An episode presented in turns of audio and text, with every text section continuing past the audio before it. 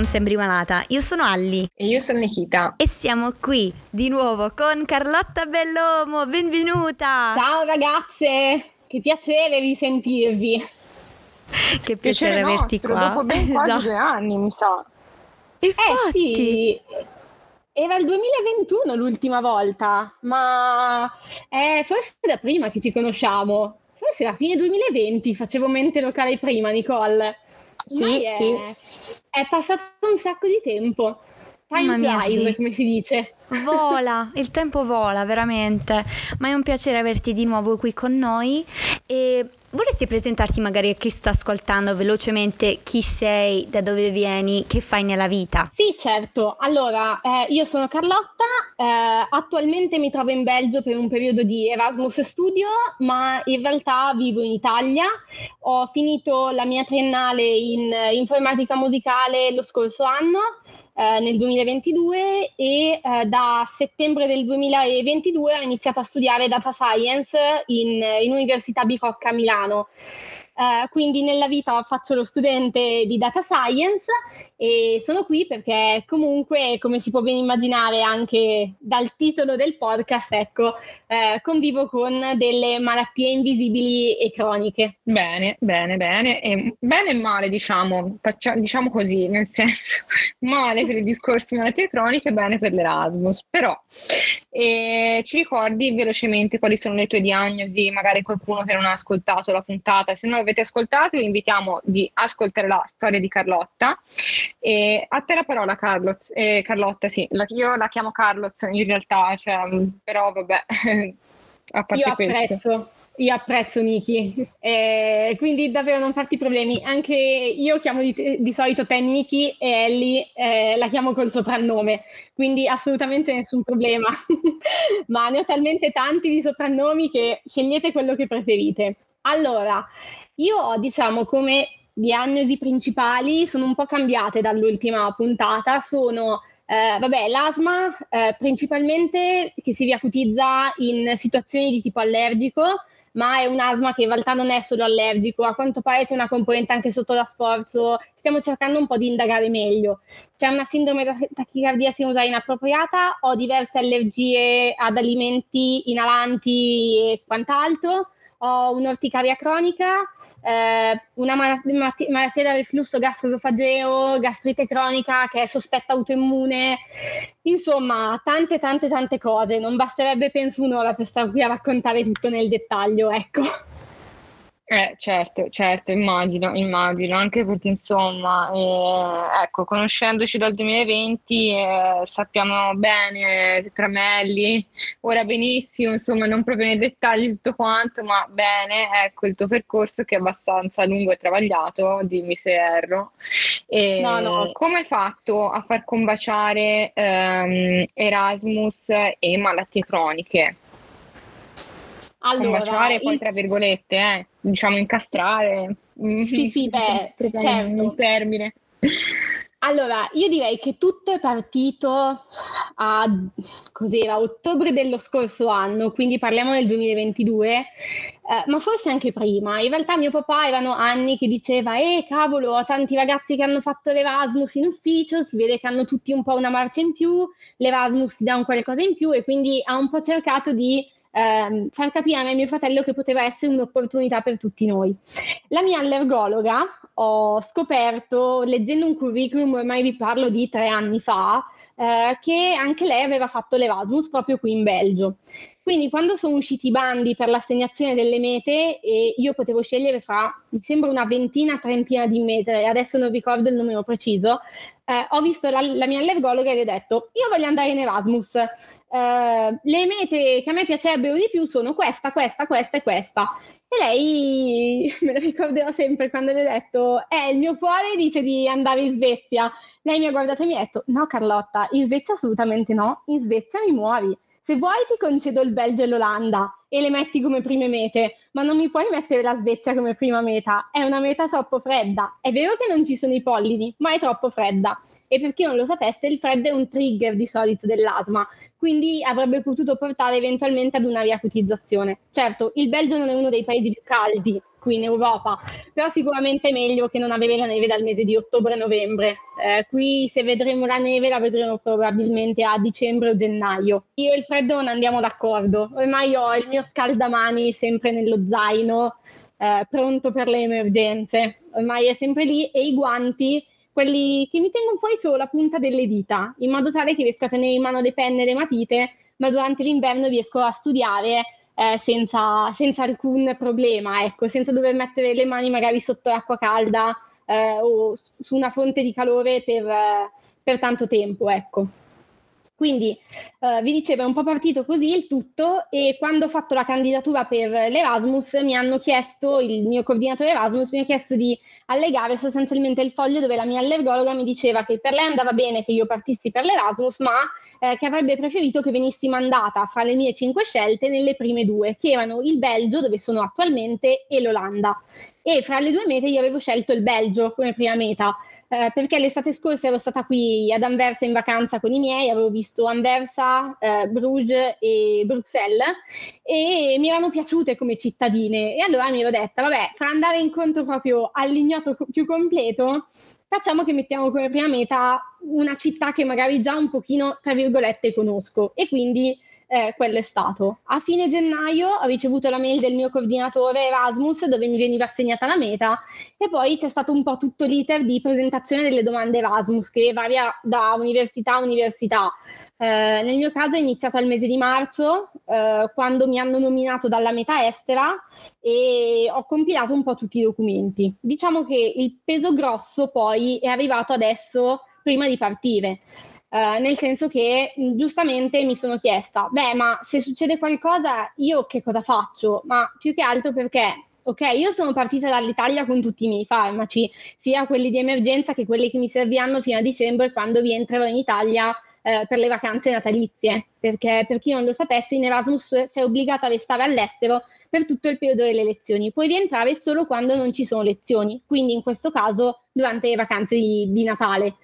E mi sono chiesta un po', ma come posso fare per sentirmi anch'io più tranquilla se dovesse succedere qualcosa?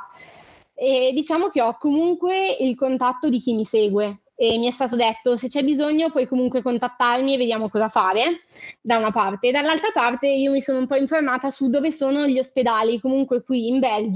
eh, perché se dovesse succedere qualcosa mh, diciamo che con, le, con la tessera sanitaria europea è possibile andare in un qualunque eh, pronto soccorso in giro per l'Europa, ecco, mh, per farla un po' breve.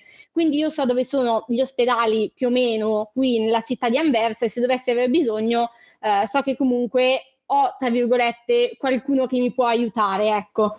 E poi un'altra cosa che ho fatto è stata in, in questi giorni, eh, ho conosciuto dei ragazzi che arrivano dalla Spagna, eh, parlando con loro, mh, mm, non lo so, è venuto fuori il discorso eh, degli oggetti che io tengo nel frigo comune ad esempio io ho nel frigo comune tutto nelle buste sigillate, non so se avete presente quelle dell'IKEA per, sotto, per uh, i surgelati, sì. per capirci. Ecco, io ho messo tutto nelle bustine dell'IKEA, ho scritto il mio nome col pennarello indelebile per essere sicura di evitare quella che viene chiamata la cross contamination, perché avendo una serie di allergie alimentari, fra cui una abbastanza grave alla frutta secca, ehm, preferisco evitare anche le contaminazioni eh, perché non lo so, anche quando in casa mia si cucinano certi alimenti, se usano la stessa pentola per me può essere un problema. Eh, e quindi per evitare questa cosa è tutto sigillato con il mio nome sulla bustina in modo tale che so che, ok, quello è roba mia, sono sicura che non l'ha toccata nessuno e sono sicura che non sto male perché magari entro in contatto con un allergene che non riesco poi ad identificare perché non so, non lo so, magari è caduta qualcuno nel pomodoro, io non identifico che è il pomodoro e quindi poi non capisco che cosa è stato a farmi stare male e che cosa magari devo evitare per le volte successive per evitare di, di stare male. E quindi ecco, comunque chiacchierato un po' con i ragazzi in studentato dicendogli ecco magari se vedete le mie cose con le buste state attenzione e non apritele per piacere eh, perché così magari sono sicura di non stare male. Sono piccole cose ma che spero possano un po' aiutarmi ecco, a godermi meglio questa esperienza. Sei stata comunque molto organizzata. Che tra l'altro ve lo dico l'idea dei sacchetti dell'Ikea è di mia mamma quindi diamole il merito di questa bene, cosa. spettacolo no, Sante mamme. Brava bravissima Ellie come dicevamo anche l'ultima volta Sante Mamme. Ogni tanto hanno delle idee geniali anche se le ascoltiamo poco, ecco. diciamo la verità. È vero. Madonna. Allora, tutti hanno preoccupazioni, ansie quando fanno l'Erasmus o per, tan- cioè, per tanti motivi diversi. E tu avevi tante preoccupazioni per quanto riguardava la tua salute? Allora, la mia preoccupazione più grande, che resta ancora questa in realtà, è eh, non lo so, magari avevo una reazione allergica piuttosto che avevo una riacutizzazione di qualcosa e non essere in grado di trovare qualcuno che mi possa aiutare, cioè ritrovarmi da sola a dover gestire qualcosa. Um, questa è un po' la, la, mia preoccupazione. Poi ripeto, so che se dovesse succedere qualcosa posso telefonare ca- a casa eh, senza problemi anche nel cuore della notte, posso scrivere ai miei amici, eh, comunque ci sono i pronto soccorso qui, quindi qualcuno che parla una parola di inglese lo troverò sicuramente. Eh, però ecco, è un po' quella la mia paura, magari nel certo. trovarmi davanti o da sola, quindi a dover affrontare qualcosa completamente da sola e non avere le forze per farlo. Paradossalmente, esempio, ti becchi l'influenza, non hai la forza di cucinare e devi farlo per forza, perché vivendo da solo sei obbligato a farlo, piuttosto che, non lo so, hai una reazione allergica, il cortisone non funziona e devi andare in pronto soccorso e cominci a dire, oddio, ma sono da solo, come faccio ad affrontare questa cosa? Questi sono due esempi così, ma ce ne sono davvero tanti altri. Però è principalmente quello, ma al momento cerco di vivermela come un... Se deve succedere qualcosa, succede comunque, che io sia qui o che io sia in Italia. Quindi perché devo, far, devo vivermi tutto con questa ansia, questa paura? Cerco di vivermi tutto un po' alla giornata, quindi non lo so, anche stamattina sono andata al supermercato, eh, dovevo trovare qualcosa per farmi da mangiare oggi a mezzogiorno e ho detto ok, cominciamo a cercare cosa c'è. Ho detto um, magari oggi mi faccio de- degli hamburger e con Google Traduttore, che è diventato il mio migliore amico, perché dovete sapere, premessa, che qui in, nelle Fiandre, dove sono io ad Anversa, non parlano il francese, ma parlano l'olandese è l'unica zona del Belgio dove si parla olandese.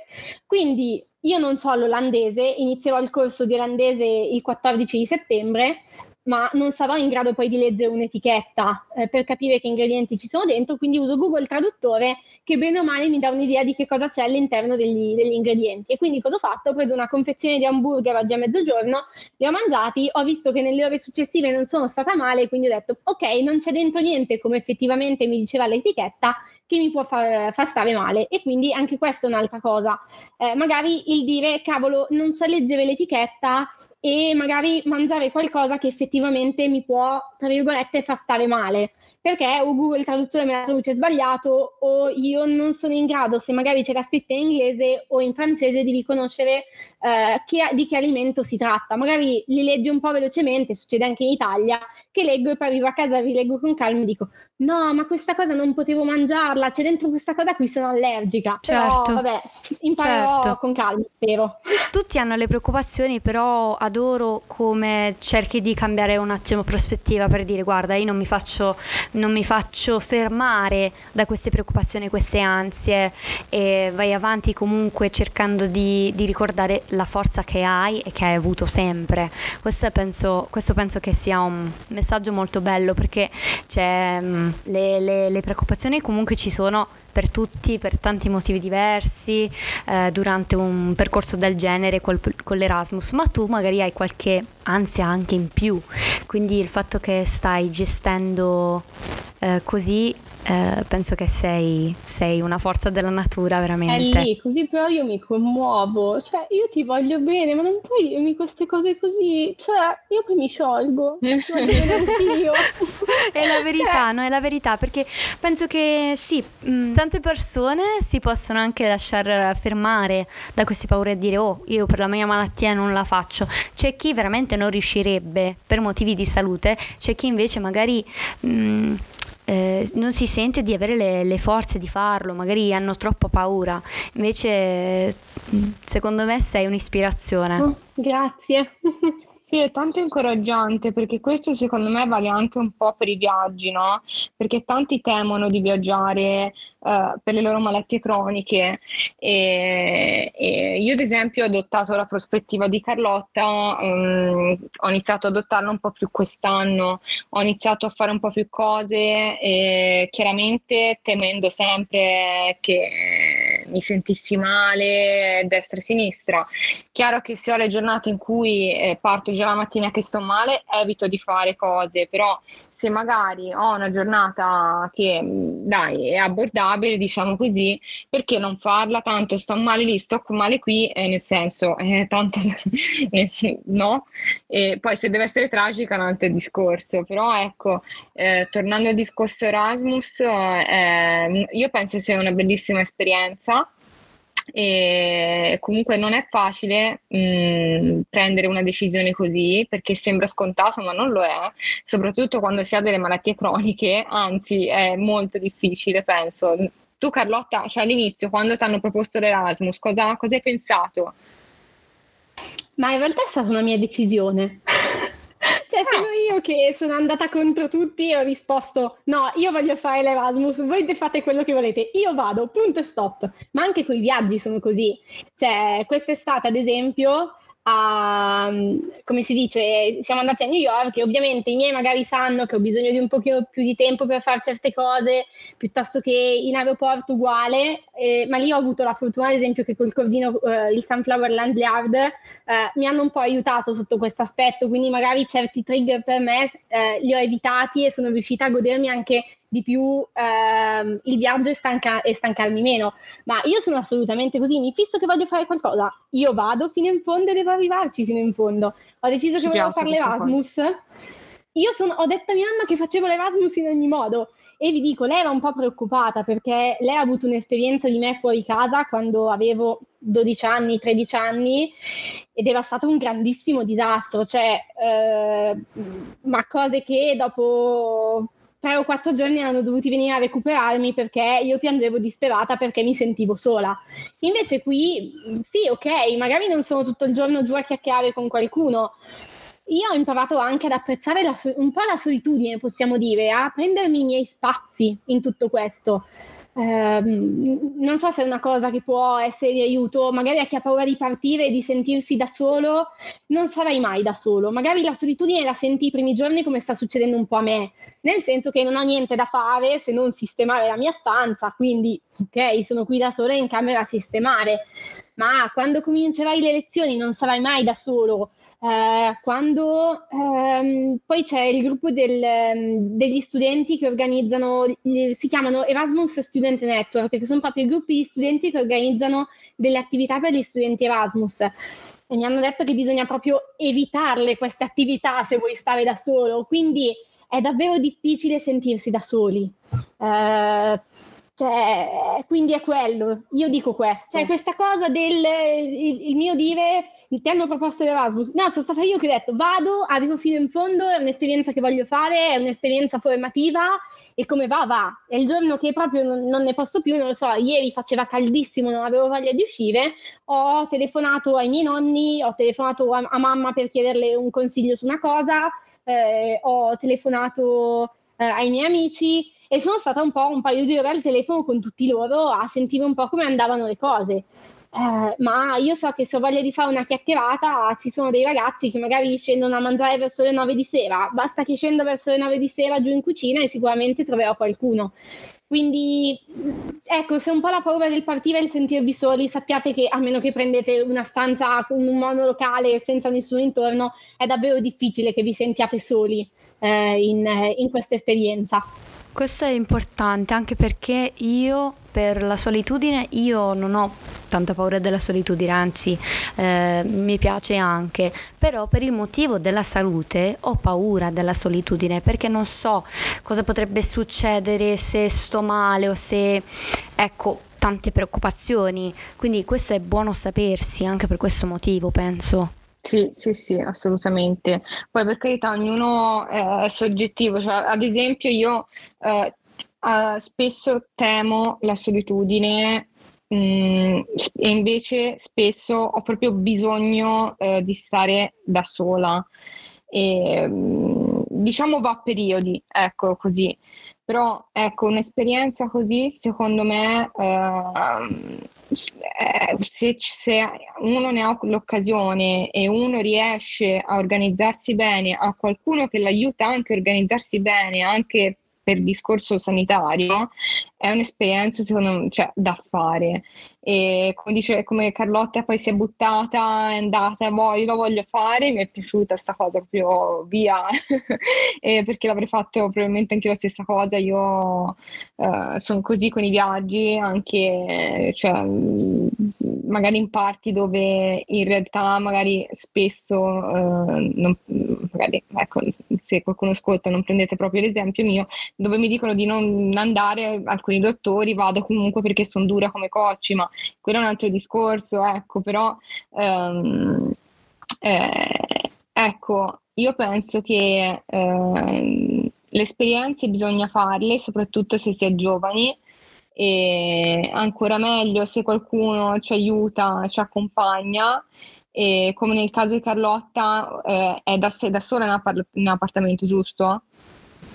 Allora, io non sono in un vero e proprio appartamento, nel senso che ho una stanza e uno studentato. E poi la cucina in comune. Esatto, quindi sono okay. in una zona comunque centrale della città, ma ci sono altri, altri ragazzi, siamo una cinquantina di persone, penso, in, in ecco, questo studentato. Quindi, nel senso, se uno vuole stare da solo, sta in stanza, se non voglio compagnia, scende giù e va, come hai detto tu prima, no? Cioè, quindi è anche la scelta Ecco, ed è, ed è, bello tutto ciò perché comunque io, per esempio, avrei tantissimo bisogno dei miei spazi per come sono fatta io e, e ogni tanto di socializzare. E, ehm, però, mh, tornando, perché poi mi sto prolungando anche troppo, tornando al discorso sanitario, come hai fatto per il discorso farmaci e viaggio? Perché in tanti, secondo me, se lo chiederebbero questa cosa. E spesso vedo tante persone che sono preoccupate di viaggiare con dei farmaci dietro per le loro, insomma, con le loro terapie. Uh, come hai fatto tu, Carlos e Carlotta? Madonna, mi ci da che chiamarti Carlos. Vai tranquilla Nicole, nessun problema. Allora, eh, premessa, io durante le vacanze di Natale appunto rientrerò in Italia per qualche giorno perché da regolamento Erasmus questa cosa mi è consentita. Quindi eh, mi sono messa d'accordo con il mio medico di base, che è colui che mi prescrive i farmaci, per avere i farmaci eh, ovviamente qualcosina in più, non sono partita con i farmaci contati fino al giorno del rientro, perché se succede qualcosa, non lo so, come mi era successo, si rompe un inalatore, devo avere l'inalatore di scorta. Quindi col medico di base abbiamo fatto un numero tale di, di ricette dei farmaci che lei poteva farmi in modo tale da arrivare fino eh, al, a qualche giorno dopo, possiamo dire qualche settimana dopo il mio rientro. Quindi sul discorso quantità farmaci ho avuto il medico di base dalla mia parte, quindi io non ho il problema come invece so che può succedere in alcuni casi, del, farsi, eh, del dover farsi spedire ecco, i farmaci dal, dal, paese di destinazione. Un problema è un po' ecco, il, il, reperire alcune molecole di farmaci all'estero, quindi il mio consiglio è magari appunto, mh, non lo so, vi serve un farmaco, Uh, se vi rendete conto che per stare via sei mesi ve ne servono 10 scatole, magari portatene 11, perché non è detto che questa molecola si trovi uguale nel paese di, di destinazione. E poi io ho avuto la fortuna che il mio papi ha deciso di venire su in macchina, di accompagnarmi in macchina all'andata, eh, proprio perché così facendo potevo portare un po' di cibo safe per me dall'Italia, giusto per iniziare e non dover stare fin dal primo giorno a leggere tutte le etichette al supermercato e trovare qualcosa che potessi mangiare e portare su tutti i farmaci che mi servivano fino a dicembre senza bisogno di chiedere alle compagnie aeree di imbar- imbarcarmi il bagaglio, quello apposta per i farmaci o apposta per il mangiare, mh, per ad esempio chi è celiaco so che può richiedere questa cosa, spesso le compagnie aeree fanno imbarcare appunto un bagaglio gratis solo per i farmaci, a volte in stiva, in altri casi invece lo fanno portare con il bagaglio a mano. Ecco, appunto io ho avuto la fortuna di salire con il papà e quindi cosa abbiamo fatto? Abbiamo preso uno scatolone, abbiamo messo dentro tutti i farmaci, mh, sia quelli di emergenza eh, che tutti quelli di scorta e i miei farmaci che invece devono stare in frigo finché non vengono usati, eh, abbiamo usato lo stratagemma del, non so se sapete cos'è, ma il frigo quello da viaggio, quello con l'attacco per la macchina per capirci. Abbiamo messo dentro delle mattonelle del ghiaccio per cercare di mantenere la temperatura anche quando il frigo non era connesso alla alla corrente della macchina e oltre alle mattonelle il frigo è sempre stato chiuso e appunto connesso alla macchina. Una volta arrivati qui nell'hotel dove eravamo prima di prendere possesso della stanza, ehm, ad esempio per questi farmaci qui che dovevano stare in frigo li abbiamo tolti e li abbiamo messi nel frigo dell'hotel eh, facendo presente appunto di fare attenzione. E adesso uguale, eh, ho spostato tutti i miei farmaci da frigo nel, nel frigo comune e ci ho attaccato un bigliettino eh, per favore prestate attenzione, sono farmaci salvavita, quindi spero nella buona, nella buona volontà ecco, di tutti gli altri ragazzi che ci sono qui con me e che non mi facciano danni, perché purtroppo è un farmaco che qui in Belgio, dove mi trovo ora, sembra non essere reperibile in, in nessun modo e quindi dovrei a quel punto farmelo spedire dall'Italia. Mentre il mio scatolone di farmaci è stato tenuto eh, in modo tale che non prendesse il sole diretto, che non prendesse il caldo, quindi era sempre in macchina dove comunque circolava l'aria condizionata. E come siamo arrivati l'abbiamo messo su una delle mensole più in alto della camera, in modo tale che io sono sicura di non prenderci dentro, di non rompere niente e poi sono sicura che se anche dovesse entrare qualcuno per sistemare qualcosa in camera o a fare un controllo, eh, ecco, devono proprio tirarmi giù lo scatolone per far cadere il, il contenuto e quindi magari rompere, rompere qualcosa, ecco. Ah, e poi altra cosa, dimenticavo, mi sono fatta fare comunque un foglio dal medico di base con la mia terapia, che è firmato e timbrato da lei e per qualunque cosa, se non so, qualcuno dovesse farmi delle storie piuttosto che domande o mm, mi dovesse fare domande appunto quando rientro in Italia o eventualmente qualcuno mi avesse fermato in frontiera, avrei potuto dirgli guardate, n- non sto andando a spacciare farmaci, sono cose che mi servono, state tranquilli. sì, effettivamente eh, sì, sì, sì. Eh, quando uno porta grosse quantità, poi magari qualcuno certo. si può certo. fare qualche domanda. Io mi ricordo in America quando ero andata, avevo una grossa quantità di oppioidi per il dolore, però ecco, con eh, il foglio del medico di base, del centro dove sono seguita, è andato tutto come doveva andare, ecco, meno male.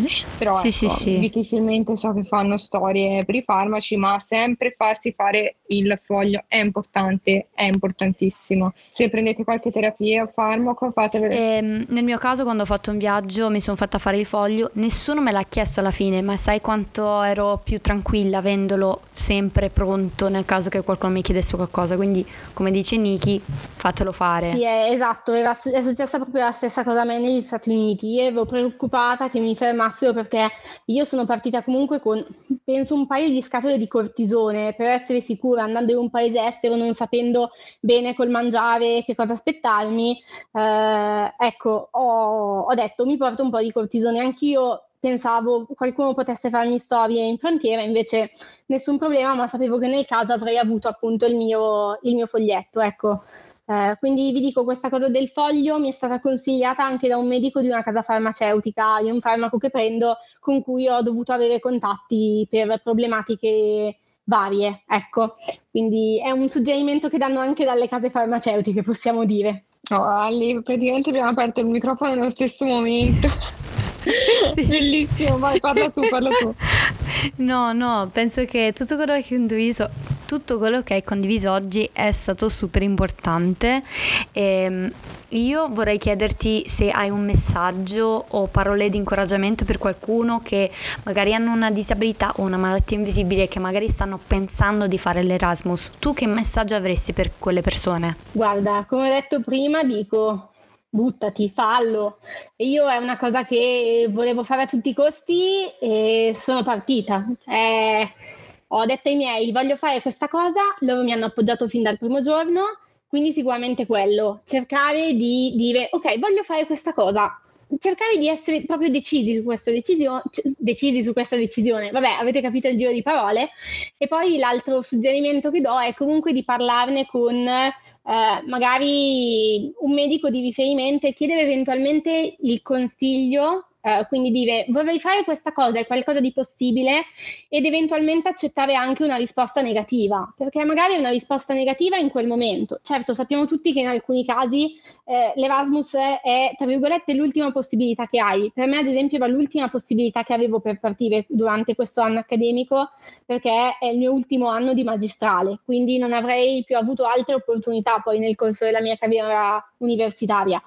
Però appunto magari se uno all'inizio del percorso, non lo so, un primo, un secondo anno di università e si sente dire un no, vi dico, magari è un no provvisorio perché in quel momento la vostra situazione non è così lineare, ma magari dopo un paio di anni le cose migliorano e arriva il sì che tanto, che tanto sperate, ecco. Quindi questi sono i miei consigli per chi volesse fare questa esperienza.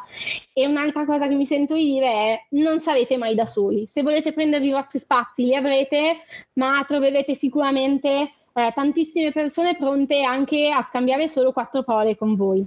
E se il problema è la lontananza con casa, beh, ricordatevi che i vostri genitori, i vostri nonni, i vostri amici ci saranno sempre e comunque. Ormai c'è la tecnologia, quindi un messaggio, una chiamata, una videochiamata, perché no? Magari anche una cartolina se volete fare una sorpresa, è qualcosa che può comunque aiutarvi a tenervi in contatto con chi non è lì con voi in quel momento, ma chi vi può supportare ecco, in questa avventura. Che bellezza, che bellezza. Grazie Carlotta per uh, essere stata con noi oggi e per uh, averci parlato della tua super esperienza che tra l'altro hai iniziato da poco e noi ti facciamo un grande in bocca al lupo. Ecco. Esatto. E... Grazie, anzi, Viva il lupo! Ecco, esatto. e grazie davvero Carlotta, grazie, grazie, grazie. Eh, sei stata davvero tanto, tanto di incoraggiamento. Esatto, eh, concordo con tutto quello che ha detto Nikita.